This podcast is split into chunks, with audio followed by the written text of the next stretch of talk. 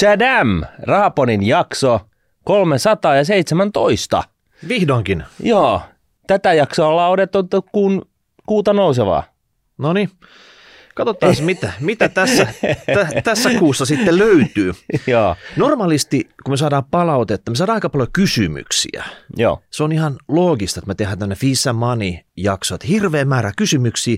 Sen jälkeen me hierotaan sitä yhtä ainoata aivosolua, mitä meillä on, ja se yksi iso. Töräytetään sitten jotain vastaukseksi. Mm. Mutta nyt meillä on ongelma. Me ollaan nimittäin saatu vähän niin kuin palautetyyppistä palautetta, missä ei oikeasti kysellä yhtään mitään. Ei. Kerrotaan vaan kuulijan oma näkemys tiettyyn käsiteltyyn jakson kautta aiheeseen. Miten me hanskataan tämä? No mun mielestä me hanskataan se siten, että me luetaan se koko palaute kokonaisuudessa. Nämä on nimittäin äärimmäisen hienoja palautteita, hyvin perusteltuja ja tuo niin kuin auttaa tätä meidän kahden aivosolun, yhteenlasketun kahden aivosolun workloadia tässä aika paljon, koska ja kuulijathan tässä ensisijaisesti hyötyy. Mm. Tuolla median puolella, ehkä TV:ssä aika usein puhutaan niin kuin jälkipörssistä, se on ehkä semmoinen, tai jälkiviisaat tai joku muu jälkijuttu, mutta voitaisiko me nimetä tämmöiset jaksot, missä me käsitellään niin kuin palautetta vähän niin kuin uudella tavalla. Siellä on just hyväksytty Suomen tämmöiseen viralliseksi nimeksi, että voi antaa lapselle nimeksi Torspo. Mitäs me oltaisiin jälkitorspoja, jotka käsittelee tämmöistä kuulijapalautetta, joka kohdistuu johonkin tiettyyn jaksoon? Jälkitorspot. Tämä on legendaarinen lätkämailamerkki. Siis todella arvokas. Kyllä. Kyllä, ja mulla löytyy, siis mähän on tällainen lätkämies siinä mielessä, mutta löytyy tällainen punainen Hockarit VM-mallinen 70-luvun kypärä, joka on periaatteessa yksi muovikuori. Samalla niin kuin tikillä. No joo. Oh. Siis totta sanoakseni niin en seuraa lätkää, mutta se tollainen kypärä multa löytyy. No niin, potkaistaan käyntiin sitten nämä jälkitorspot ja käydään nyt läpi tätä palautetta. Meillä olisi muuten aiheena koulutukseen liittyen, vähän tämmöisiin ehkä sote-leikkauksiin liittyen, maahanmuuttojaksoon liittyen. Sitten sieltä taisi olla näihin ylipäätänsä näihin vaalipodeihin liittyen ja sitten oli vielä nopeasti, jos tämä jätti-investointi Blast Green Steel, vihreä teräs, jos siihenkin saadaan joku näkemys siitä. Mutta jos nyt aloitetaan vaikka tällä Suvi laittoi meille palautetta koskien jaksoa 301 tulevaisuuden luokkahuone, missä oli fiittaamassa Mari Hannola-Antikainen, niin haluatko lukea tämän palautteen, niin päästään vauhtiin. Yes. Hei Martin, kiitos mielenkiintoisesta kouluaiheisesta jaksosta. Kuuntelin sen vasta nyt, mutta onneksi aihe on aina ajankohtainen. Hienoa, että myös rummutitti sijoituskoulua ja toitte nuorten talousosaamista esiin. Mari Hannola-Antikainen oli kiinnostava vieras. Jaksossa tuli esiin myös julkisuudessakin paljon keskusteluissa ollut pisteytysjärjestelmä ja siihen liittyvät suoranaiset valheet. Minua harmittaa opettajana todella paljon jokaisessa mediassa toitotettu täysi puppu pisteytysjärjestelmästä ja tämä puppu siirtyy hokemiksi huoltajien ja opiskelijoiden keskuuteen. Mietin, miten turhauttavaa. Mm-hmm. Lukiossamme opinto-ohjaaja kiersikin sitten kaikki ykkösryhmät ammattitaitoisesti kävi tosiasiat pisteytysjärjestelmästä läpi. Koska jos katsomme pistetaulukoita, niistä nopeasti huomaa, ettei pitkästä matematiikasta saa lyhyen matematiikkaan verrattuna erityisen paljon pisteitä, ellei kirjoita arvosanoja E tai L. Niin eksimietä on laudattu ne kaksi parasta. Ja näitä arvosanoja kirjoittavat ne huiput, joiden on ihan hyvä lukea pitkää matikkaa, perustelen myöhemmin, ja jotka pääsisivät pääsykokeellakin suosituimpiin opinahjoihin. Jos ei matematiikka erityisesti kiinnosta, pisteitä on huomattavasti helpompi saada kirjoittamalla lyhyt matematiikka. Toki jos haluaa päästä korkeakouluun, ei oikein voi jättää kokonaan kirjoittamatta matematiikkaa. Moni aikuinen muistelee, miten silloin 90-luvulla kirjoitetulla lyhyellä matematiikalla pärjäsi ihan hyvin vaikka matematiikkaa opiskelemaan yliopistolla. Kyllä pärjäsi, koska silloin lyhyt matikka vastasi sisällöltään enemmän nykyistä pitkää matematiikkaa kuin nykyistä lyhyttä matematiikkaa. No mä oon just aina ollut samaa mieltä tästä lyhyttä matikkaa kirjoittaneena. Että on se nyt vaan niin kuin helppoa nykyään. Anyways, lyhyessä matematiikassa ei enää opiskella esimerkiksi vektoreita, trigonometriaa tai vaikkapa logaritmin käsitettä, ja derivointikin on siirrytty valinnaiseen opintojaksoon. No mitä siellä sitten opiskellaan? Jos miettii vaikka niinkin matemaattista alaa kuin psykologia, jossa tutkimus on Helsingin yliopistossa lähinnä kvantitatiivista, ei siellä taida lyhyen matematiikan taidolla oikein pärjätä. Tosin Helsingin yliopiston psykologian laitokselle ei ole ennen pisteytysjärjestelmääkään tainnut olla asiaa ilman pitkää matikkaa. Lyhyen matematiikan Y on kokeestaan edelleen haastavaa saada parhaita arvosanoja, sillä pitkän matikan lukeneita lyhyen kirjoittajia on paljon ja kilpailu kovaa. Mutta toisaalta läpipääsyyn riittää hyvin alkeelliset taidot, kuten yhtälönratkaisu ja laskimien peruskäyttö. Oletan tämän olevan syy siihen, etteivät yliopistot erityisesti halua ottaa sisään hakijoita, jotka eivät ole kirjoittaneet mitään matikan oppimäärää. Johtopäätöksenä voi sanoa, että nuoren kannattaa opiskella sitä matikkaa ja sitä oppimäärää, mikä häntä enemmän kiinnostaa, ja opiskella sen mahdollisimman hyvin. Tällainen. No niin, tämä selvitti mulle muutaman asian kyllä. No mitkä? No tuo pisteytysjärjestelmähän liittyy siihen, että sit kun haetaan sieltä lukiosta sinne seuraavalle tasolle, niin kuinka paljon saa niitä bonuspisteitä tai lähtöpisteitä, millä sitten ne hakijat rankataan ja kelle se seuraavan opiskelupaikan ovi aukeaa. Mutta mulla oli uusi asia nyt se, että oikeasti tässä vaatimustaso on laskenut, kun mä olisin voinut olettaa jopa, että nykynuorilta vaadittaisiin enemmän kuin meiltä vanholta Torspolta. Miten me ollaan menty tämmöiseen suuntaan? Että jos tässä oikeasti sanotaan, että vanha lyhyt matikka 20-30 vuotta sitten on nykyinen uusi pitkä matikka, ja mikä on tämä nykyinen uusi lyhyt matikka? Mitä ihmettä se on sitten? Onko se niin kuin ysin matikka, mitä se oli silloin joskus, kun me ollaan siellä koulussa oltu? Niin. Halleluja. Sano se. Ja tässähän on, niin kun, mielestäni me ollaan puhuttu tästä asiasta, että niin kun tässä kun vuosikertoja, mitä nämä nyt on? Siis ikäluokkia vuosikertoja. Nyt mun menee viinit ja opiskelijat sekaisin. Voi. Mutta kuten viinit, niin opiskelijatkin paranee vanhentuessaan, ehkä. No niin, anyways, jos näitä ikäryhmiä vertailee, tai siis sanotaan näin, kun te on YÖ-kirjoitukset, niin nämä arvosanathan tulee Gaussin käppyrän mukaisesti. Eli on aina suunnilleen sama määrä porukkaa, joka saa niin kuin hyvät pisteet, kun mitä saa huonot pisteet, ja se keskimääräinen massa on siinä keskellä. Ja tämähän niin kuin toimii sen yhden ikäryhmän osalta ihan hyvin. Siis sillä tavalla niin kuin tavallaan tiedetään, että okei, että niin. Aina on niin kuin suunnilleen yhtä suuri osa jostain tietystä ikäryhmästä, joka on niin kuin huippua, ja sitten ne, joilla on vähän haastavampaa, ja keskiporukka sinne väliin. Tämä on ihan fine, mutta tämähän ei huomioi ollenkaan sitä niin kuin tasolaskua. Jos 30 vuotta sitten osattiin jotain ja nykyään osataan jotain, niin edelleen niin näyttää siltä, että yhtä suuri osa porukasta saa niin kuin huippuarvosanoja. Mutta tämä ei niin kuin ota niin kuin yhtään huomioon sitä, niin kuin, mikä se taso ylipäätänsä on. Ja se näkyy nyt sitten näissä PISA-tuloksissa, missä Suomen niin kuin huippupositio matikassa oli joskus 15 vuotta sitten. Se on kaukainen muisto enää. Niin, tokalla tai kolmannella paikalla, se on 18 tällä hetkellä. Et se on niin kuin lähtenyt ihan niin kuin suoraan syöksyyn. Ja tämähän on niin kuin äärimmäisen huolestuttava asia, siis kaiken kaikkiaan.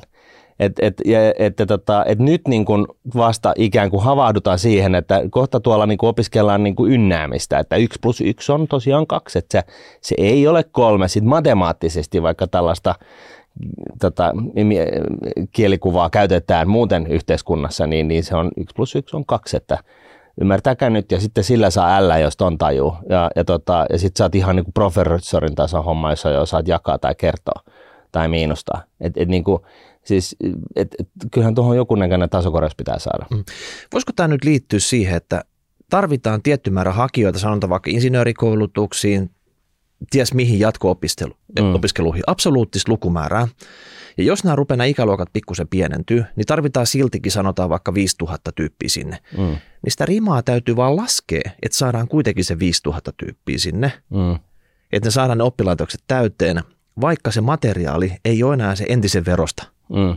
Tässä on jotain tämmöisiä ihan mystisiä juttuja. Eikö se ollut just vähän aikaa sitten kerrottu, että ysiluokan päättävistä, niin oliko joka 9. vai joka 7. jos saa kunnolla lukea laskea? Joo.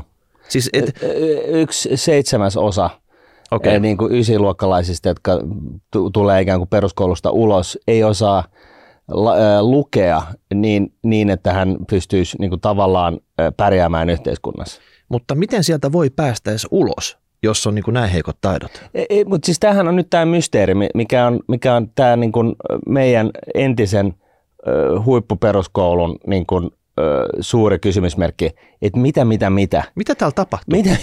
Oikeasti? Kenen vastuulla, siis kenen vastuuvuorossa tämä on niinku repsahtanut tämmöiseen kondikseen? No siis mä oon puhunut aikaisemmin siitä, että pitäisi siirtää se koulujärjestelmä 12 vuotta taaksepäin, mutta 12 vuotta sitten niin ne arvosanat lähti tulemaan alas ja se tarkoittaa sitä, että se pitää siirtää sinne 23 vuotta takaperin, että niin kuin päädytään siihen 2000-luvun IT-kuplan puhkeamishetkeen, jolloin alkoi tulemaan jotain tällaisia muutoksia peruskouluun, jotka alkoi niin kuin syömään tätä osaamista. Ja se on mielenkiintoista, että kun puhuu opettajien kanssa, niin ne sanoo, että joo, ei tämä ole avaruustiedettä, mutta niin kuin olisi ihan hyvä, jos olisi aikaa opettaa. Niin kuin 5% mun ajasta menee opettamiseen. Tämä on ihan niin kuin lähtenyt lapasesta tämä juttu. Ja kuria ei saa pitää ja sä oot ihan niin kuin siellä altavastaina sellaisessa niin kuin 30-40 oppilaan laumassa, jossa on kaiken näköistä häiriötekijää. Sä oot ihan niin kuin öömoilasena siellä. Sitten kun sä puhut vähän niin kuin ylemmän tason osaajista, niin kuin koulutusjärjestelmän osaajista, ymmärtäjistä, niin ne puhuu siitä, että ettei se ole niin helppoa, että ajat on muuttuneet. Mutta kyllä mä sanoisin näin, että jos tämä vanha malli, ne sanoo, että niinku ei voi palata siihen vanhaan malliin, koska sehän on kivikautinen. Niin mun mielestä tämä vastaus on kyllä niin, että jos tämä nykymalli on se, että 1/7 oppilasta ei osaa lukea, kun ne lähtee peruskoulusta, niin kuulkaa, että me voidaan romuttaa tämä uusi malli ihan hyvällä omalla tunnolla ja siirtää se kello sinne 23 vuotta taakse, missä oli niin kuin luokanopettaja, se löi sormilleen niin kuin karttakepillä, jos sä et istunut kunnolla. Heitti sieltä luokkahuoneesta ulos, jos siellä ei ollut kunnolla, jätti jälkiistuntoa, jätti luokalle, kaikki keinot takas vaan. Kyllä, ja sitten niin kuin digille höystettynä. Sitten jotkut sanoi, joo, mutta siellä kaikki räplää niitä kännyköitä. Minkä takia siellä räplätään kännyköitä? Siis oikeasti, että ei voi mitään, kun kaikki räplää kännyköitä. Niin. Siis mennään sekka. Mitä? Eikö siellä ole mitään auktoriteettia siellä koulussa enää? Siis ne kännykät mennään sellaisesta metallitunnistamasta, kun tullaan sisään, mennään metallitunnistamasta läpi. Kaikki kännykät, aseet, pommit, kaikki jätetään sinne ulko-ovelle. Revolverit ja kaikki systeemit. On niinku rauhoitettu se opinahjo siihen, että niinku siellä opiskellaan. Kyllähän tämä on niinku siis aivan siis veret seisattavaa. Ja tässä on nyt semmoinen homma, että nyt on vaalit tulossa, monet haluaa lisää rahaa tänne, mutta musta tuntuu, että se raha ei ole se juttu, vaan tästä täytyisi oikeasti tehdä se sisäinen rakennemuutos nyt tähän niinku koulutukseen. Ei tarvitse tehdä mitään muutosta. Dailaa vaan sen niinku systeemi. Katsotaan, minkälaiset systeemit meillä oli vuonna 2000. Pirto heitti ne niin. Liitutaulut takas. Vaikka. Niin, karttakeppi. Niillä pääsee. Karttakeppi, vaikkei sitä tarvitsisikaan ja näin poispäin. Ei, mutta oikeasti, eihän ihminen mene rikki siitä, että niin kuin pidetään jonkunnäköistä kuria. Ja siis jos sun pitää tulla yhteiskunta kelvolliseksi ylipäätänsä, niin kyllähän sun täytyy jonkunnäköisiä sääntöjä totella tai niin kuin kunnioittaa. Niin kuin, tämä on ihan naurettavaksi mennyt. Eikä meilläkään, mä väitän näin, en ole ollut itse tarkkislainen, siis tällaisena, niin kuin, mikä se nyt on määritteenä, mutta siis puhutaan paljon tästä inkluusiosta ja muusta tällaisesta. Kyllä meilläkin oli koulu, niin kuin me omalla luokalla, tai siis mun luokalla oli sellaisia, joilla oli vähän vaikeaa jossain matikassa tai jotain. Ei kukaan kiusannut niitä. Ne vaan niin kuin tetsas sitten vielä niin kuin peruskoulun jälkeen niin, tai päivien jälkeen niin ne tetsas siellä hikihatussa. Me kunnioitettiin niitä. Ne kun, siis, eihän se ole se, että millä eväillä sä oot syntynyt, vaan se on se, että mitä sä teet niillä eväillä, mitä sulla on annettu. Niin. Sehän on niin kuin se, mikä määrittää niin kuin luonteen. En mä kyllä ymmärrä oikein, miksi tämä on mennyt näin vaikeaksi. Niin, tässä on jotenkin kaksi juttua, että jos siellä on porukkaa, jolla on vaikea pysyä mukana, niin sen luokan tavoitetta ei pidä laskea alemmas sen takia, että siellä on semmoista porukkaa mukana, vaan niiden pitää hikoilla ja ottaa se muu luokka kiinni. Totta kai. Niin, nyt on käynyt ehkä just sillä tavalla, että on laskettu sitä rimaa niin alas, että kaikki pääsee ja kaikilla on kivaa ja kaikki. Mua kiinnostaisi tietää, millaista armeijaa nykyisin. Onko sielläkin sitten, että siellä voi niinku räplätä kännykkää ja tehdä mitä tykkää sen aikaa, kun siellä on. Että onko tässä kaikki instituutiot mennyt rikki sen jälkeen, kun me ollaan ne käyty? Legendaarinen lastentarhaopettaja Helena Aalto kertoi mulle jossain vaiheessa, että lapsi tarvitsee kahta asiaa, rajoja ja rakkautta. Ja jos ei ole kapasiteettia molempiin, niin rajoja. Ja tämä tulee siis ihmiseltä, joka rakastaa lapsia, tehnyt niin kuin yli 40-vuotisen uran pienten taaperoiden kanssa ja nähnyt siis ei vaan niin kuin onnellisia asioita, vaan myöskin todella traagisia juttuja ja näin. Et tästä mun mielestä voisi kyllä niin kuin ottaa vähän koppia.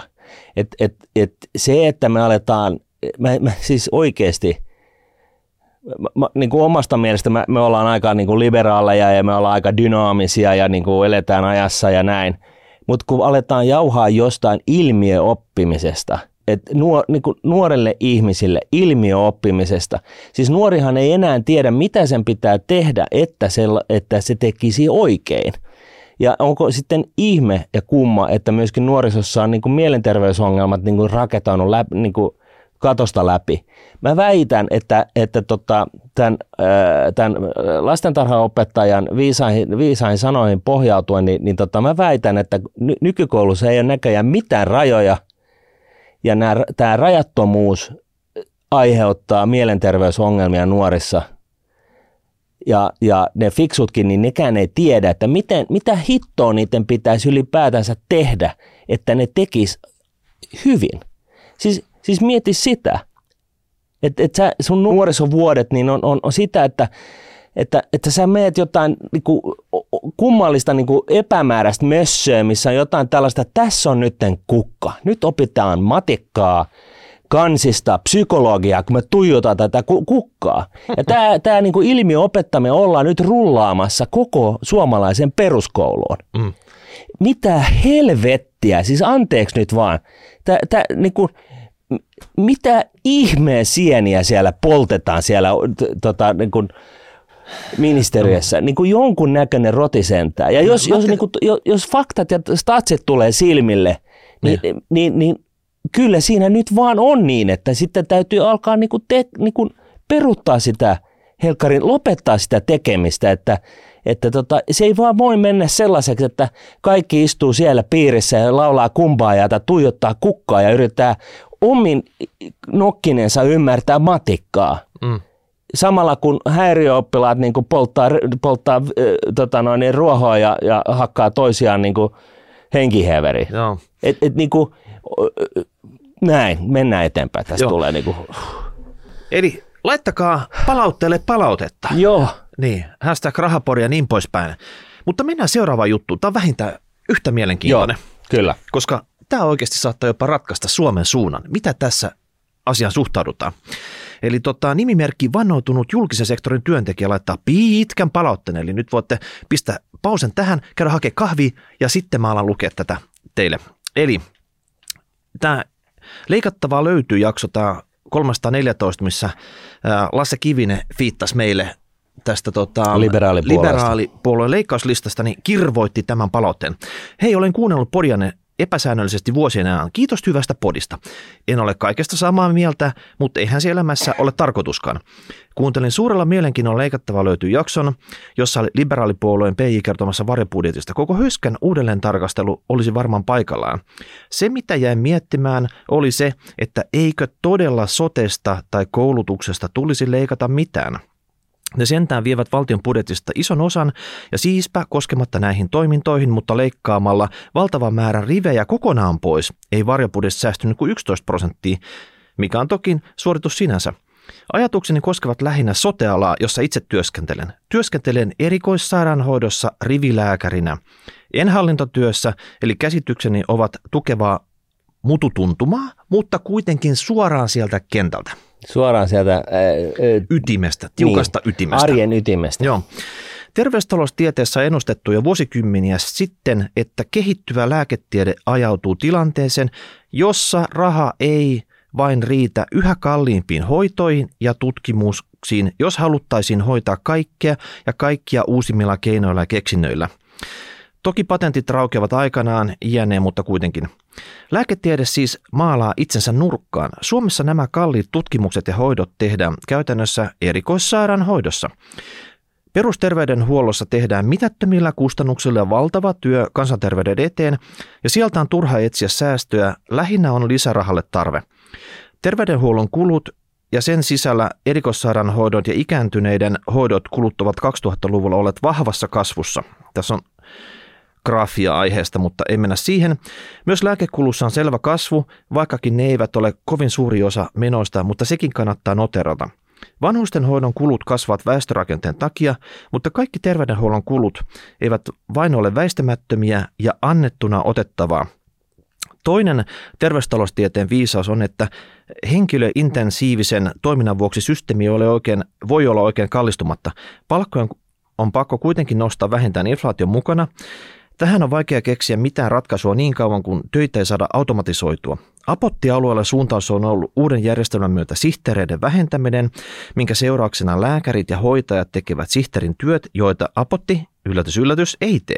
Voi miettiä, kenen työaika kannattaa käyttää verikokeiden päivämäärien klikkailun kohdilleen. Mielestäni olisi korkea aika käynnistää laaja yhteiskunnallinen keskustelu terveydenhuollon priorisoinnista. Miltä osin palveluita on syytä leikata, eli heikentää, eli huonontaa? Pitäisikö kalliiden vaan jollain kuukausilla elinikää pidentävien lääkkeiden käyttöä toivotonta levinnyttä syöpää sairastavalla rajoittaa? Pitäisikö esimerkiksi dialyysihoitoon eli munuaiskorvaushoitoon laittaa yläikäraja potilaille, joille ei voi tehdä munuaisen siirtoa? Dialyysi maksaa 50 tonnia vuosi ja siitä tehdään nykyään hyvinkin raihnaisille ja vanhoille ihmisille heidän pitämisekseen elossa vielä vähän aikaa. Tarvitseeko välttämättä kuvantamislaitteita ja kaikkia muitakin laitteita uusia sitä tahtia, kun nyt tehdään? Tässäkin tietysti laitekohtaisia rajoitteita elinkaaressa.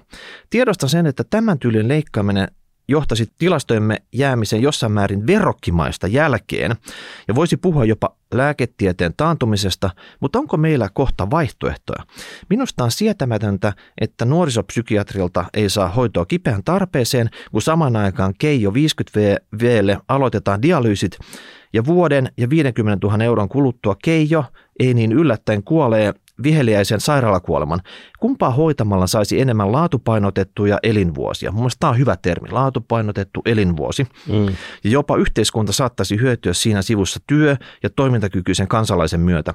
Toisekseen, joku innokas leikkaaja saisi penkoa terveydenhuollon rahankäyttöä ja etsiä sieltä rahan hukkakohdat. Varsinaista tuhlaustakin on. Suomessa on tehty erinäisiä sairaaloiden rakennus- ja remonttihankkeita paikkakunnilla, joista sairaalatoiminta on nyt ollut loppumassa ja rahat ovat menneet kankkulan kaivoon. Apotista ovat kaikki kuulleet. Koronatestauksen kiinnitettiin alkutilanteen jälkeen pitkään enemmän henkilöstöä kuin oli mitenkään järkevää. Kuulemma tiedon mukaan terveydenhuollon hallinnossa pyörii nyt käytännössä täysin tyhjänpäiväisiä hankkeita, joihin henkilöstöä tärväytyy.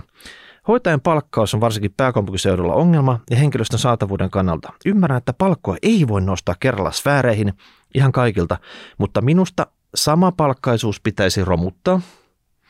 Osaaville työntekijöille, joiden varassa yksiköt pyörivät ja uudet perehdytetään, pitäisi olla todellinen palkkakehitys ja henkilökohtaisia lisiä tarpeen mukaan.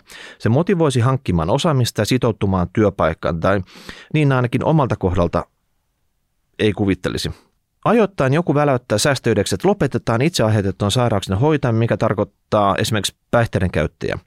Kyseisestä ehdotuksesta ei nähdäkseni olisi saatavilla kuin haittaan. On useimmiten mahdotonta aukottomasti osoittaa, kenen tauti on itse aiheutettu ja romuttaisi potilaiden luottamuksen henkilöstön työssä jaksamisen, jos henkilökunnan pitäisi tuomaroida, kuka juo liikaa saadakseen hoitoa. Tiettyjä asianmukaisia rajauksia itse aiheutettujen sairauksien hoidossa on jo. Esimerkiksi tupakoitsija ei saa keuhkonsiirtoa, eikä edelleen juova alkoholisti maksansiirtoa. Kaiken lisäksi Suomi käytti 2020 terveydenhuolto 9,5% BKT:stä, mikä on vähemmän kuin OECD-maissa keskimäärin ja vähintään prosenttiyksikön vähemmän kuin Pohjoismaissa. Lääkekustannuksia sääntelemällä on omat elimensä. Kohtalaisen säästeliäästi on eletty siis. Koska kuitenkin huoltosuhde on heikoissa kantimissa, sote-menot kasvavat kovaa vauhtia, on tätä erittäin suurta kuluerää jatkuvasti arvioitava. Tämä oli mun mielestä niin kuin todellinen laatupalaute. No kyllä, tällaisia lisää, jos vaan joku jaksaa naputella. Ja niin kuin mä sanoin tuossa alussa, niin tässähän niin kuin Raapodin taso nousee kyllä tällaisten palautteen pohjalta. Mutta kyllähän tuossa on, niin kun, mun mielestä tuossa on niin kun, kaksi asiaa. Yksi on tämä, mistä ollaan puhuttu aikaisemmin, että jotenkin kaikkien tällaisen tekemiseen julkisella puolellakin niin pitäisi saada tällainen niin kun, kulutietoisuus heräämään. Että ei ole liian pientä säästöä. Jos joku klemmari, joku joka myy klemmareita, niin jos sä saat sen 5 senttiä halvemmalla, niin sitten se otetaan, niin kuin hyödynnetään sen 5 sentin niin kuin alennus niistä 1000 klemmarista. Että tavallaan niin kuin se, että ymmärretään, että koko ajan kaikki valinnat, mitä tehdään, niin ne on niin kuin se, että se hyöty ja se kustannus. Ja lähtökohtaisesti kustannus niin kuin ohjaa sillä tavalla, ei sillä tavalla, että ei tehdä asioita, vaan sillä tavalla, että tehdään huippuhyvää, mutta tehdään mahdollisimman kustannustehokkaasti. Jos miettii, jos tällaisen julkishallintoon saisi tällaisen hengen asumaan seiniin, niin mä väitän kohtalaisen perustellusti, että saadaan niin kuin 10 vuodessa 1/3 kuluista veksi ja taso nousemaan. Sitä ei usko, miten iso vaikutus sillä on, että kun se ihan ruohonjuuritasosta lähtee se, että joka käänteessä mietitään, että okei, kävelenkö mä nyt tuon 500 metriä vai otanko mä taksin? Ostaanko mä nämä klemmarit tuolta vai tuolta, että tuolta mä saan tämän, nämä klemmarit niin kuin 5 senttiä halvemmalla. Nyt kun rempataan tämä rakennus, niin okei, ei välttämättä kannata käyttää halvinta, mutta että mietitään jotain kaakeleita, niin ehkä ne voisi olla valkoisia jatkossakin. Siellä kylppärissä säästyy taas jotain. Kun se on kaikessa tekemisessä, marinoidaan se kustannustietoisuus niin kuin koko porukkaan ja joka käänteessä mietitään sitä, se niin kuin kustannussäästö loppupeleissä näistä pienistä virroista, niin se niin kuin joki, mikä säästyy, niin se on valtava. Mutta toi on ideaalitilanne, mutta se normaalisti, että periaatteessa voit saada osan porukasta tekemään tätä kustannustietoista hommaa, päätöksiä, jos tämä perustuu subjektiiviseen harkintaan, esimerkiksi kenelle annetaan hoitoa, kenelle ei. Mutta kuuntele, nyt on semmoisessa tilanteessa, että rahat loppu, niin saattaa hyvin olla, että tämän soten osalta, vaikka kaikki sanoo, että siihen ei saa koskea, mutta siihen just pitää koskea, ettei tarvitse koskea välttämättä niihin muihin juttuihin. Nyt tehdään niitä valintoja. Tässä oli hyvä esimerkki tästä keijosta. Tässä oli järkiperäisesti kerrottu, että se ei juurikaan auta mitään, mutta nyt kuka ikinä sen päätöksen tekee, että annetaanko keijollista hoitoa, niin häneltä ei ole rajattu sitä vaihtoehtoa pois, ettei saisi antaa keijollista hoitoa. Ei se hänen rahoistaan mene. Et se on vaan sitten näistä kaikista yhteisestä potista menee, josta sitten kertyy se niin kuin iso summa. Jos tämä tehtäisikin sillä tavalla, että annettaisiin rajat. Sanotaan nyt, että nämä dialyysihoitoa ei saisi antaa 80 jälkeen. Tekoniveliä ei saa antaa 60 jälkeen, kaihileikkauksia ei saa antaa jonkun tietyn iän jälkeen. Siis esimerkkinä, emme tiedä lääketieteestä yhtään mitään. Siellä on paljon parempiakin tietäjiä, mutta annettaisiin niinku raamit siihen, että okei. Jos odotettu elinaika on alle vuosi, niin ei tehdä. Niin silleen, että vielä tiukemmat säännöt, ne menis ihan vaan niinku ikäkohtaisesti. Että ihan sama, että jos sä oot ylittänyt jonkun tietyn iän ja sulla on joku vaiva, niin sori. Yhteiskunta ei sitä hoida sulle, maksa se itse. Kyllä. Niin, maksa se itse, hae siihen niin kuin lahjoitusvaraa jostain, keksi joku tämmöinen Kickstarter-kampanja, tiedätkö, kärsi sen kanssa, tee jotain muuta, mutta yhteiskunta ei enää osallistu semmoiseen, niin että tehtäisiin oikeasti niin kuin taulukko, joka niin kuin raakasti tekisi nämä niin kuin jaottelut. Se voi olla, että se kannattaisi tehdä naiset ja miehet erikseen, ihan vaan sen takia, että elinikäkin on erilainen tiettyihin juttuihin, mutta sen jälkeen, kun tämmöiset niin kuin isot linjat on tehty, niin tällä mentäisiin ja tällä oikeasti säästettäisiin miljardeja eikä muutamaa hikistä miljoonaa, vaan tästä esimerkiksi erikoissairaanhoidosta. Joo, eli se olisi raaka tapa, mutta jossain vaiheessa niin annetaan niin kuin niin sanotusti inhimillistä saattohoitoa, mutta lopetetaan niin kuin 90-siltä niin kuin nivelien vaihtamiset ja muut. Juuri näin. Ja tuosta edellisestä puheenvuorosta, niin siinä kun puhuttiin näistä säästöistä ylipäätänsä ja ylipäätänsä tämänkin osalta, niin kannustimethan on se keino, millä asioita saadaan jalkautumaan. Eli mun mielestä se voisi olla ihan ok, että siis niin kuin jonkun tietyn osaston tai organisaation tai niin kuin sote-alueen tai millä ikinä tasolla se onkaan, niin ensimmäisen vuoden säästöt niin maksetaan henkilökunnalle. Mieti, jos joku sote-alue leikkaa miljardin tuosta kustannuksistaan ilman, että taso ja laatu laskee. Siis totta kai siinähän pakko olla se tiukasti niin kuin mittarissa koko ajan. Niin hei, teistä tuli kaikista miljonäärejä. Niin kuin, mulle se on ihan fine, jos se sit tarkoittaa sitä, että seuraavana vuotena se on vähän vaikeampaa sitten se tuollaisen vastaan. Tiedätkö, että sä saat sen käyntiin? Kyllä.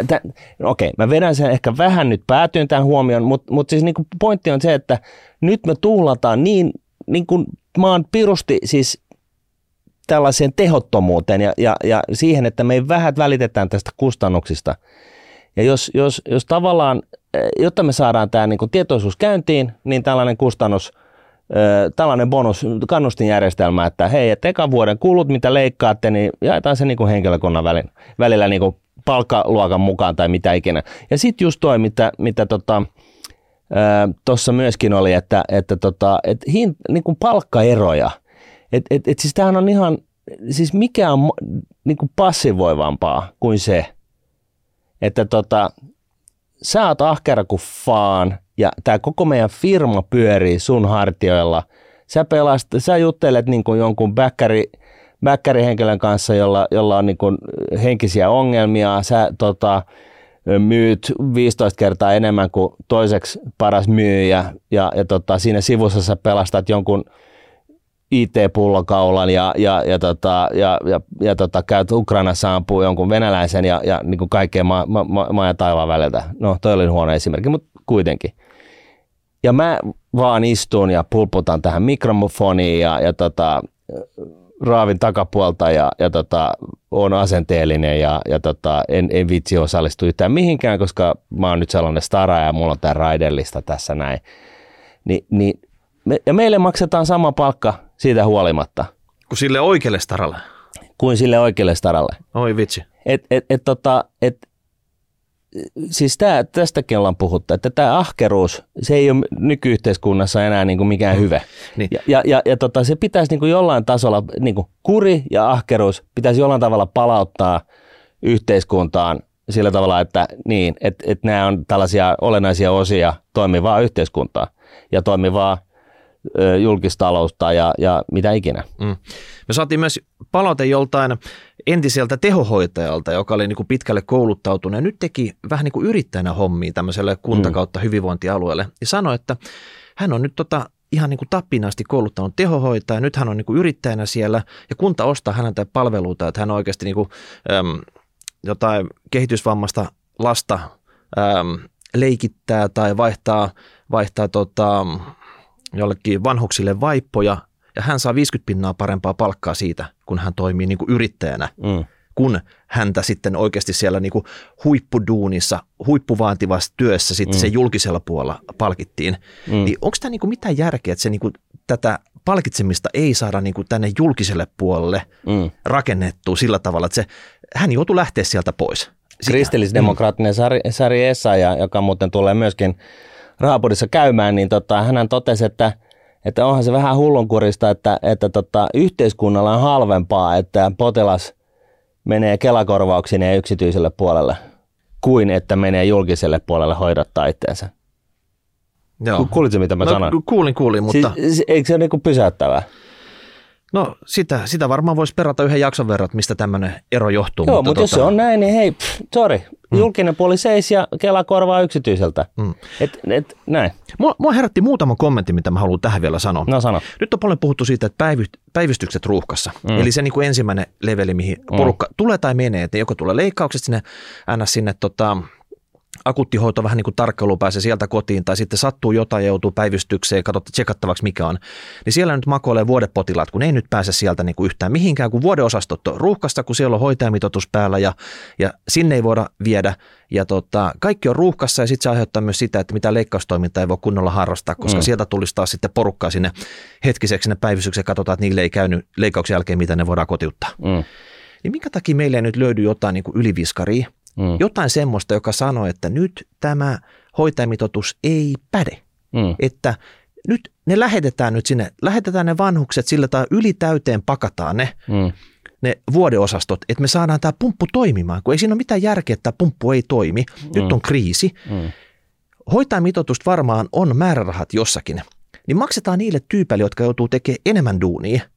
Että niitä hoitajia on vähemmän, koska hoitajamitoitus ei päde siellä, maksetaan ne rahat niille, että tämä homma toimii, koska ei siinä ole mitään järkeä, että leikkaustoiminta, leikkaussali, kirurgit, tehohoitajat, ne menee peukkuu siellä, kun ei voi tietää tätä potilasta leikata, koska sillä ei ole paikkaa täällä. Niin sitten tulee niitä hoitojonoja. Ja kukaan ei nyt halua ottaa tätä nytten ja määrätä jotain lainvastaista, joka olisi kuitenkin niin kuin järkiperusteinen asia, millä tämä niin kuin ratkaistaisi. Tämä on siis nämä tällaiset mahtikäskyhommat, joita mekin sinänsä Raaporissakin harrastetaan, myönnettäköön. Mutta sitten tällaiset mahtikäskyt, että nyt täytyy olla 1,7 hoitajaa niin kuin per 15 asiakasta, niin nämä ei vaan toimi. Ja jos joku miettii, no mikä sitten toimii, niin tuossa on Kilon ja Urjalan terveysasemista, googlettakaa nämä keissit. Niin kun siellä oli 6 kuukauden jonot niin kun, tai mitä ikinä, siis aivan jäätävän pitkät jonot, että pääsi ylipäätänsä niin sinne lekuriin, jos sulla on, niin kun tarvitset antibiootteja, niin good luck. Ja ne pysty hoitamaan tämän sillä, että ne keksi, niin kun, siis nämä organisaatiot itsessään, nämä terveysasemat. Laitettiin ne johtajat, hemmettiin sinne jonnekin saareen istumaan imeen peukkuun ja annettiin niin kun tekijöiden niin kun keksiä se ratkaisu. Ja kas kummaa, ne hoiti tämän nämä niin kuin kuukausien mittaiset jonot pois niin kuin nolla-ajassa ja nyt ei ole jonoa ja kaikki pääsee hoitoon. Urjala, Kilo, terveysasema, googlettakaa. Anteeksi antamatonta, että ei näiden keksimiä keinoja hyödynnetä joka paikassa. Et niin kuin joku tällainen, niin kuin yksityisellä puolella puhutaan tällaista best practice asioista ja niiden hyödyntämisestä, joka on niin muun muassa ulkoistamisen niin perus selling point, USP, unique selling pointti, niin ihan hyvin voisi ottaa tässäkin käyttöön. No nyt on kriisi päällä. Et jos ne oikeasti ne vanhukset nyt makaa siellä väärässä paikassa ja niitä ei voida siirtää jonnekin, niin palataan taas sinne niin kuin menneisyyteen, ylisukupolviseen tilanteeseen. Niin se vanhus lähetetään sukulaisten kotiin. Katsotaan, että kukaan tämän papan tai muorin vanhin lapsi, niin mummo tulee sinne nyt. Mutta se tulee kyllä yhteiskunnalle kalleiksi. No nyt on kriisi. Nyt pitää vaan ratkaista se, jotta me päästään oikeasti niitä leikkauksia tekemään, eikä niinku kasata mitään leikkausjonoja. Koska jos nyt se on tyhjänä se leikkaussali, kirurgit ei pysty tekemään hommiinsa, tehohoitajat ei voi avustaa siinä, tämä pumppu ei toimi, niin sehän maksaa se leikkaus, mitä ei leikata yhtä paljon kuin leikkaus, joka leikataan. Eihän tässäkään mitään järkeä. Ei. Tässä ei välttämättä menisi kauan. Tässä, niin kuin, mun mielestä siinä mielessä, että jos vaan keksitään se keino, Niin jos siinä nyt sitten menee se 3 kuukautta, 6 kuukautta, että me saadaan tämä pattitilanne purettua, niin hei, tough luck, niin se nyt sitten vaan menee. Niin, itse niissä samalla kun tekee hommi, niin hän voi niinku, katsoa, että mummolla on kaikki hyvin siinä, se mummo pötköttää siinä sohvalla vieressä. Luottaisit se sun omiin sukulaisiin. No, se on nyt semmoinen homma, että Suomi, että se mihin tilanteeseen tämä rakennettiin, tämä kuvio, niin se on historiaa. Nyt täytyy. Yksi juttu mä haluan vielä nostaa. Missä on hyvinvointialueiden YT-neuvottelut? Me sanottiin, että me pidetään tästä niin kuin tiukkaa rotia. Me seurataan tämän tilannetta. Nyt ne 22 hyvinvointialuetta aloitti. Sinne pakattiin kaiken näköistä tekijää joka puolelta. Sinne pakattiin jopa lisää porukkaa sinne hallintoon käynnistää tämä homma. Sitten tuli nämä kaikki siirrot siitä, että nyt on ne hyvinvointialueiden asiantuntijat ja middle layer, pikkupomot ja isot pomot. Niin nyt rauhoitettaisiin se, että kuka on operatiivisessa töissä, kuka oikeasti on asiakastöissä, vapautettaisiin tästä YT:stä, mutta hallinnon YT:t nyt oikeasti, että nyt sitä tehoa irti sieltä. Joo, ei kun siis oikeasti, sotehan pistettiin alulle, koko sote-uudistus laitettiin alulle sen takia, että se päällimmäinen tavoite oli se, että säästetään kuluja, koska tiedettiin, että nyt tulee niin kuin ongelmia, koska suuret ikäryhmät menee eläkkeelle ja muuta. Ja se tarkoittaa käytännössä sitä, että kun lyöt niin kuin paljon pieniä yksiköitä yhteen yhdeksi isoksi, niin sieltä on lähdettävä porukkaa. Ja siirrettävä sinne kentälle, uusia käsiä. Siirretään kentälle tai kortistoon. Olisiko? Ihan sama, mutta eihän niitä säästöjä synny sillä, että otetaan ne kaikki pienyksiköt ja sitten keksitään kaikille tekemistä siinä uudessa isossa yksikössä, vaan se logiikka menee niin päin, otetaan ne kaikki pienet yksiköt, laitetaan yhteen isoon kasaan ja sitten katsotaan, mistä leikataan se kolmasosa niin kuin, henkilöstökuluista pois. Ja tyypillisesti niin kaikkihan tietää sen silloin, että se on niin kuin hallintoa lähtökohtaisesti, tulee skaalaetuja siitä, että ei tarvita niin kuin 15 saman asian pomoa, vaan tarvitaan vain yksi. Mietin nyt sillä, että miten nurinkurista on se, että mona hyvinvointialueella ne kipuilee siitä, että meillä on vaikka terveyskeskuksissa lääkäreitä ja samaan aikaan sille iso kasa lääkäreitä pyörittelee peukkuja siellä niin kuin hallinnon rattaissa, että ne on niin kuin siirtynyt sinne. Ja tässä taas on myöskin se sama juttu, että nyt kun valtio on se, joka maksaa, eli valtion seinästä, kun kenenkään ei tarvitse maksaa, kun valtio maksaa. Ja tästähän ollaan puhuttu, että kuka sote-alueen ylipääjohtaja Jumala niin anoo vähemmän rahaa ensi vuonna kuin mitä se saa tänä vuonna. Miksi se anoisi vähemmän? Se vaan on enemmän, koska mitä enemmän se anoo, niin sitä isompi pomo se on. Ja mitä enemmän fyrkkaa kuin sillä on, niin se voi ostella kaiken näköistä kivaa. Ja antaa ja korottaa vähän palkkoja ja sen sellaista.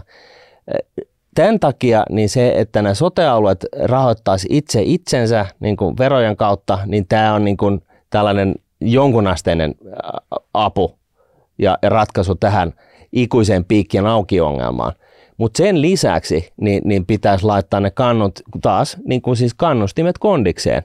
Että sovitaan valtakunnallisesti, niin kuin, että mitkä niin kuin, miten mitataan laatua erinäisissä tekemisissä, otetaan ne mittarit käyttöön ja sitten annetaan kannustimet, hei, että tyyliin näin, että sen summan, minkä säästätte ensi vuonna, ilman, että tämä laatu huononee tai niin kuin palvelumäärä huononee, niin sen te saatte jakaa sitten keskenänne. Niin katsotaan, alkaako tapahtua. Se ylijohto.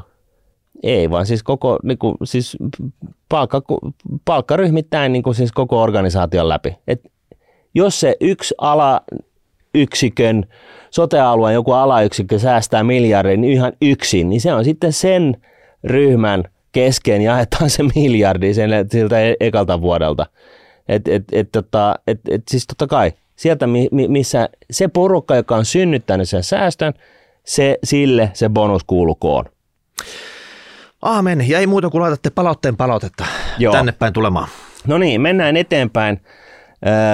Teemo laittaa vaalipodipalautetta koskien jaksoja 314 ja 315 ja kaikkia tulevia vaalipodeja. Hei, viime aikoina olen nauttinut podin annista ja kiitos siitä. Kiitos. Oikein odotan torstaita, kun tiedän, että pääsen nauttimaan podista ja pohtimaan yhteiskunnallisia asioita. Näihin vaalipodeihin liittyen haluaisin toivoa, että studion saataisiin vasemmalle kallistuvia poliitikkoja puhumaan. Alkaa tuntumaan itsestään siltä, että moni kuuntelemani media laulaa tätä oikeistolaisvirttä, jota itsekin laulan. Tekisi itselleni ja muillekin rahapodin kuuntelijoille varmasti hyvää kuulla, miten vasemmisto ratkaisi näitä ongelmia.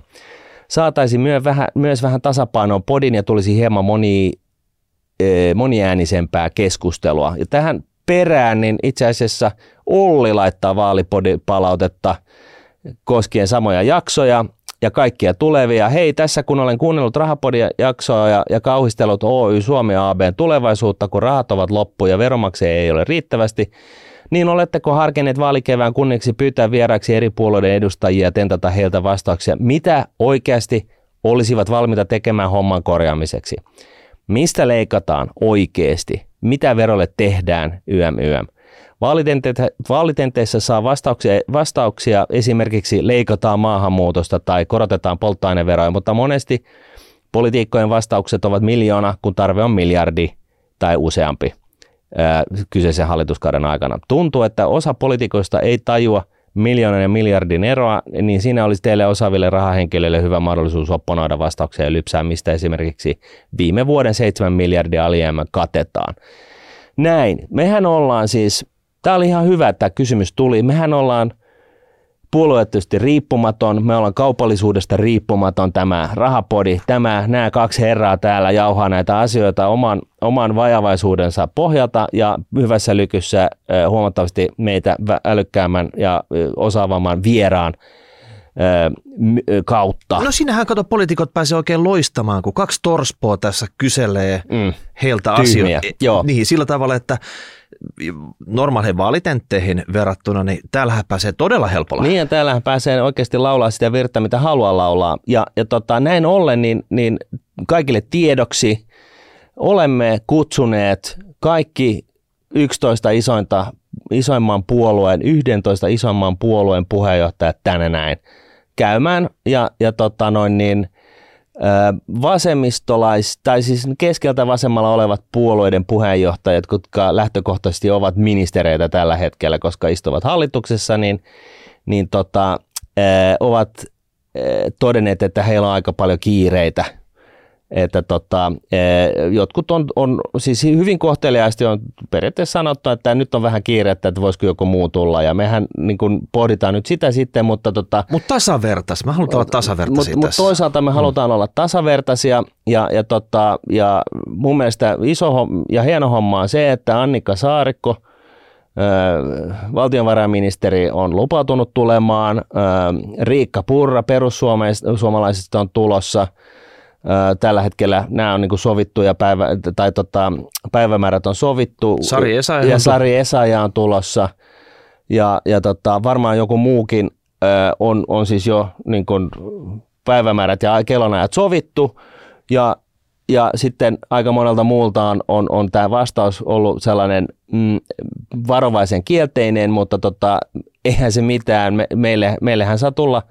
Vaikka on mennyt ehkä antamaan ensiksi sellaisen kielteisen vastauksen, niin olette kaikki niin kuin Li Andersonit, Sanna Marinit, Maria Ohisalot, keitä muuta siellä vasemmistossa on.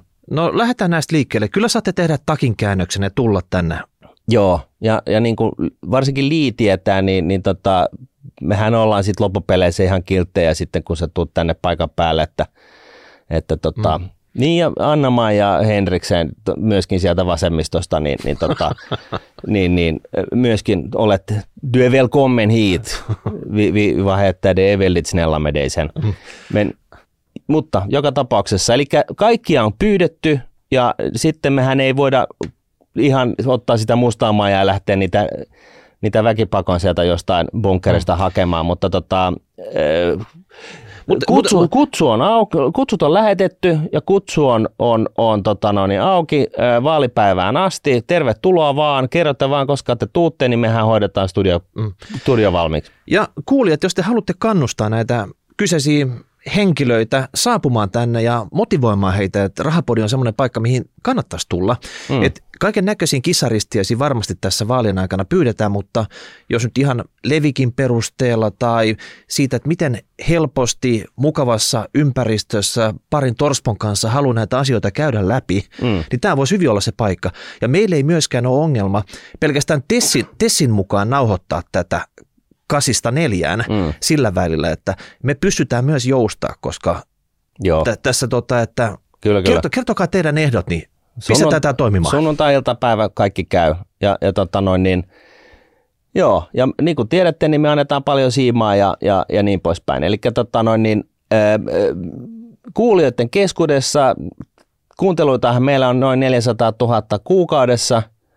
Että siinä mielessä se on vähän parempi Finlandia-talon täyttö. Kuulijoiden keskuudessa, niin laittakaa palautetta teidän kandidaateille, josta te diggaatte niin kuin enemmän kuin mistään muusta. Eli se on etunimi.sukunimi@eduskunta.fi. Näin helposti. Niin laittakaa, kirjoitelkaa, näpytelkää sinne. Se blingaa heti ministerin kännykässä. Otsikko Rahapodiin nyt, sillä me hoidetaan kaikki tänne näin. Niin me saadaan ihan oikeasti vähän tasapainoisempaa ulosantia täältä meidän Soundwaveseltä. Ei kai tässä. Nyt vaan odotellaan sitten ilmoittautumisia. Eikö se suurin piirtein näin mene? No, eikö se yleensä mene? Joo. No sitten hei, katsotaan seuraavaksi palautetta tähän just tuoreeseen Migrin ylipääjohtajan maahanmuuttojaksoon 316. Ja siihen tubessa Joel kommentoi, että ihan kiva, että ylipääjohtaja pääsi paikalle sanomaan, että työperäisen maahanmuuton lainsäädäntö ja säädökset ovat muiden käsissä. Mm. Se on ihan hyvä tulkinta mun mielestä tästä, että ne pitää olla kunnossa. Että se ei ole pelkästään hänen käsissään, hänen toimintaympäristö, missä hän operoi. Jos hän haluaa sujuvoittaa sitä, jos hän haluaa saada tätä työperäistä maahanmuuttoa ihan toiselle levelille, mitä se tällä hetkellä on. Mä näin jonkun lukeman, että jos ottaa pois lukien maahanmuuton, niin Suomen tämmöinen nettoasukasluku on pakkasella tällä hetkellä -25 tonnia tänäkin vuonna. Se on tämmöinen arvio siitä. Eli kuolleita on sen verran enemmän kuin syntyviä. Niin kyllä tämä varmaan joku semmoinen kuvio on, mikä täytyy pitkässä juoksussa ratkaista. Ja mitä paremmin, mitä ennemmin, niin sen parempi. Eikö se monessa asiassa on näin ja varmaan tässäkin? Kyllä. Ja itse asiassa tämän Migri-jakson nauhoituksen jälkeen niin olen oppinut ja kuullut, että tuolla on tuollainen salainen projekti menossa. Ulkoministeriö tosin haluaisi päästä sitä eroon, koska se ei halua, että se rasittaa heidän kassavirtaan, mutta siis tosiaan tällainen maahantulopolku, digitaalinen maahantulopolku on niin kuin projekti, on päällä. Ja se jännää kyllä, niin se on pyrkimys on päästä just siihen asiaan, mihin tavoitetilaan, mitä mekin paalutettiin tässä Migri-jaksossa. Eli siitä hetkestä, että joku älähtää, että Suomi, mä haluan tulla tonne noin töihin, niin siihen asti, tai opiskelemaan, niin siihen asti, että sulla on se duuni tai opiskelupaikka varmistettuna, niin tällainen polku, digitaalinen polku, jossa siis sitten kaiken välissä on ulkoministerit, migrit, pankit, YM, välissä aina siihen työpaikan saamiseen ja opiskelun mahdollistamiseen, niin tällainen digitaalinen polku on ollut tekeillä jo jonkun aikaa, ja mielestäni tämä on erittäin kannatettava asia, että jos tätä kaikki kansanedustajat kun kuitenkin kuuntelette Rahapodia, vaikka te ette halua sitä myöntää, niin tiedoksi tällainen on olemassa, ei torpata sitä, annetaan vähän lisää fyrkkaa ulkoministeriölle tai pyydetään ulkoministeriö laittaa niin kuin priorisoimaan asioita niin, että nyt tämä polku. Niin, että se polku ei rehevöidä ja kasvaa umpeen se polku. Niin, että tämä asfaltoidaan, että fillaritalibaanitkin on tyytyväisiä, niin tehdään näin. Hei, Pietari sanoi vielä semmoista, että olen yrittänyt auttaa Pakolasaalossa 2015-2016 tullutta henkilöä saamaan töitä. Hän sai työpaikan huhtikuussa 2022, eli viime vuonna. Työvoimapulan alaiselta alalta hän täytti työperäisen maahanmuuttohakemuksen samatien. On rehellinen mies, haluaa tehdä vilpitöntä työtä ja rakentaa yhteiskuntaa. On 2 kertaan kyselyt perään, mutta vielä ei ole tullut vastausta. Ei siis mitään vastausta. Paperit ja maine hänellä on moitteettomat. Viime vuonna keskimäärin vastaus piti tulla 4-5 kuukaudessa, työnantaja nyt odottanut yli 9 kuukautta. Hyvä, jos tämä nyt Ilkka saa näihin rattaisiin vähän vauhtia.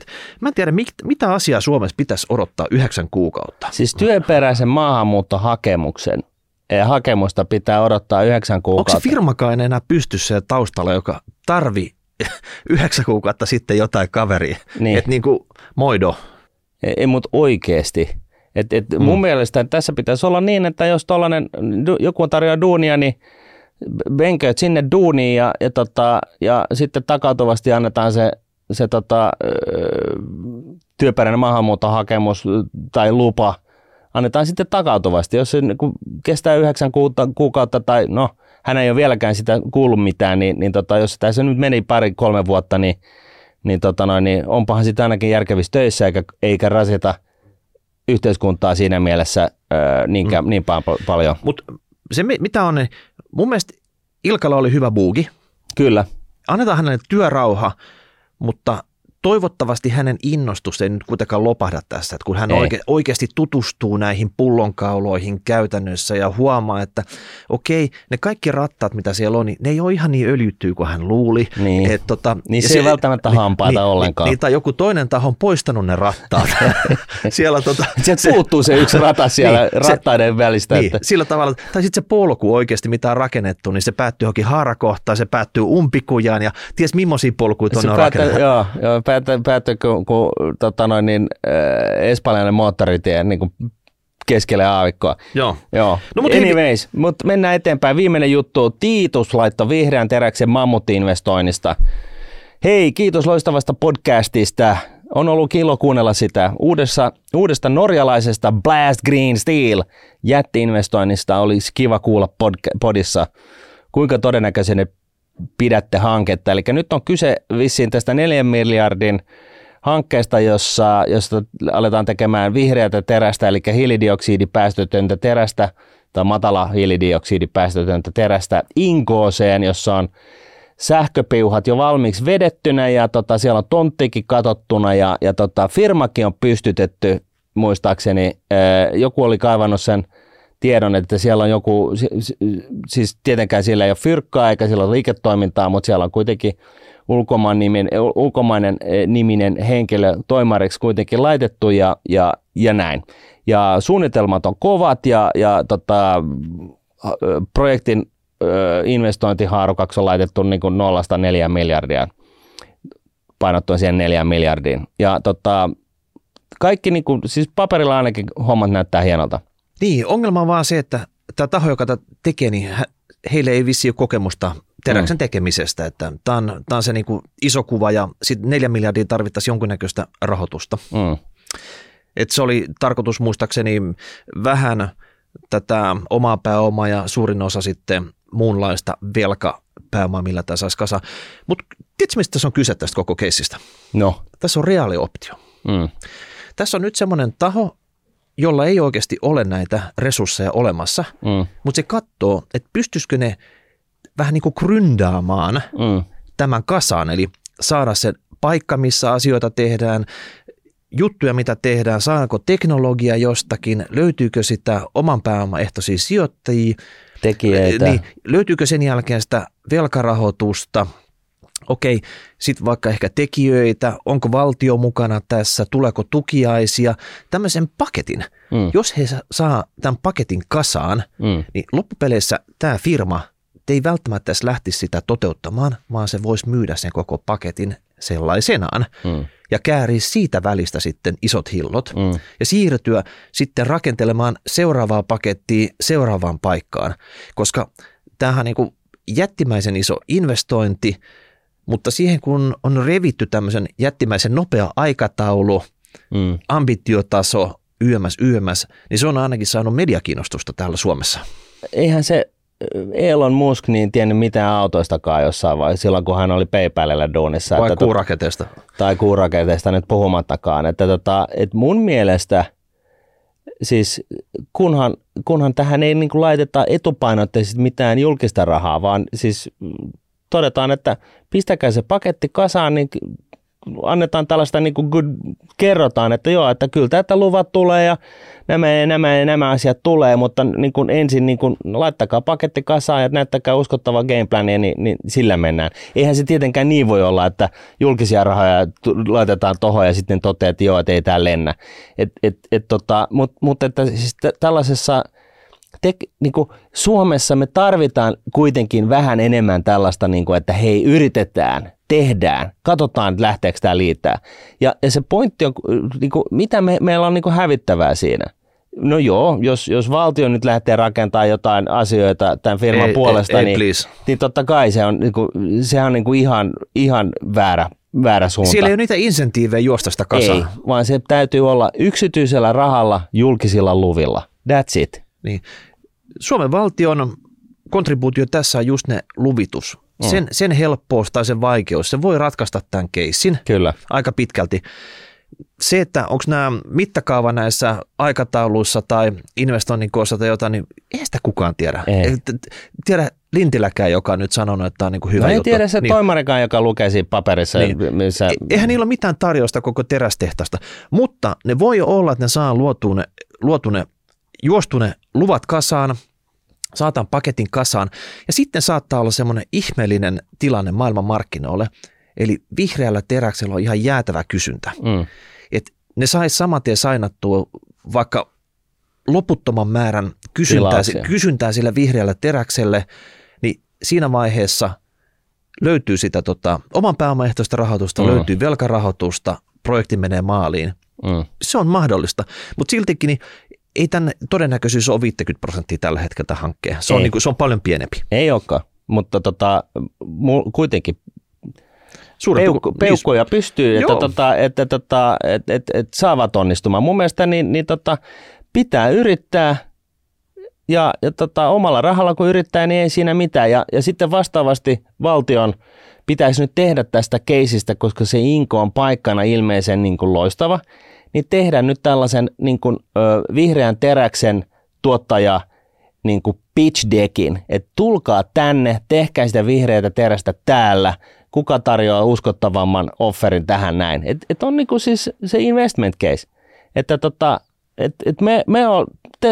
saatte tällaiset luvat, tässä on tontti, sähkökapasiteettia tulee tuolta, näin, tarjotkaa niin kuin uskottavaa keissiä tähän näin. Ihan kuka tahansa, ja se, joka uskottavimman keissin tarjoaa uskottavimmalla rahoituksella ja nopeammalla aikataululla, niin harasoo nimi paperi ja ei kun tepinäksi. No niin, tämmöinen jälkitorspoilujakso tänään.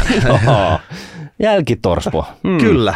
Sillä mennään. Mä jotenkin dikkaan tästä nimestä. Meillä on aika monta brändiä nyt. Rahapodi, on Vaalipodi, on Jälkitorspo, ja on Fiisen Mania, ja Miikka Luukkosta ja Martin Paasia. Mutta ei se mitään. Ja sitten vielä muistutus näistä vaalipelun jaksoista, että se suosikki, poliitikkonen, puheenjohtajainen, jos hän on vielä ehtinyt käymään täällä, niin muistakaa motivoida häntä sitten ilmestymään paikalle, niin saadaan hänkin sitten kuuluviin. etunimi.sukunimi@eduskunta.fi. Sillä menee sähköposti perille. No niin, ei muuta kuin ensi viikkoa vaan. Yes, moi moi. Moi.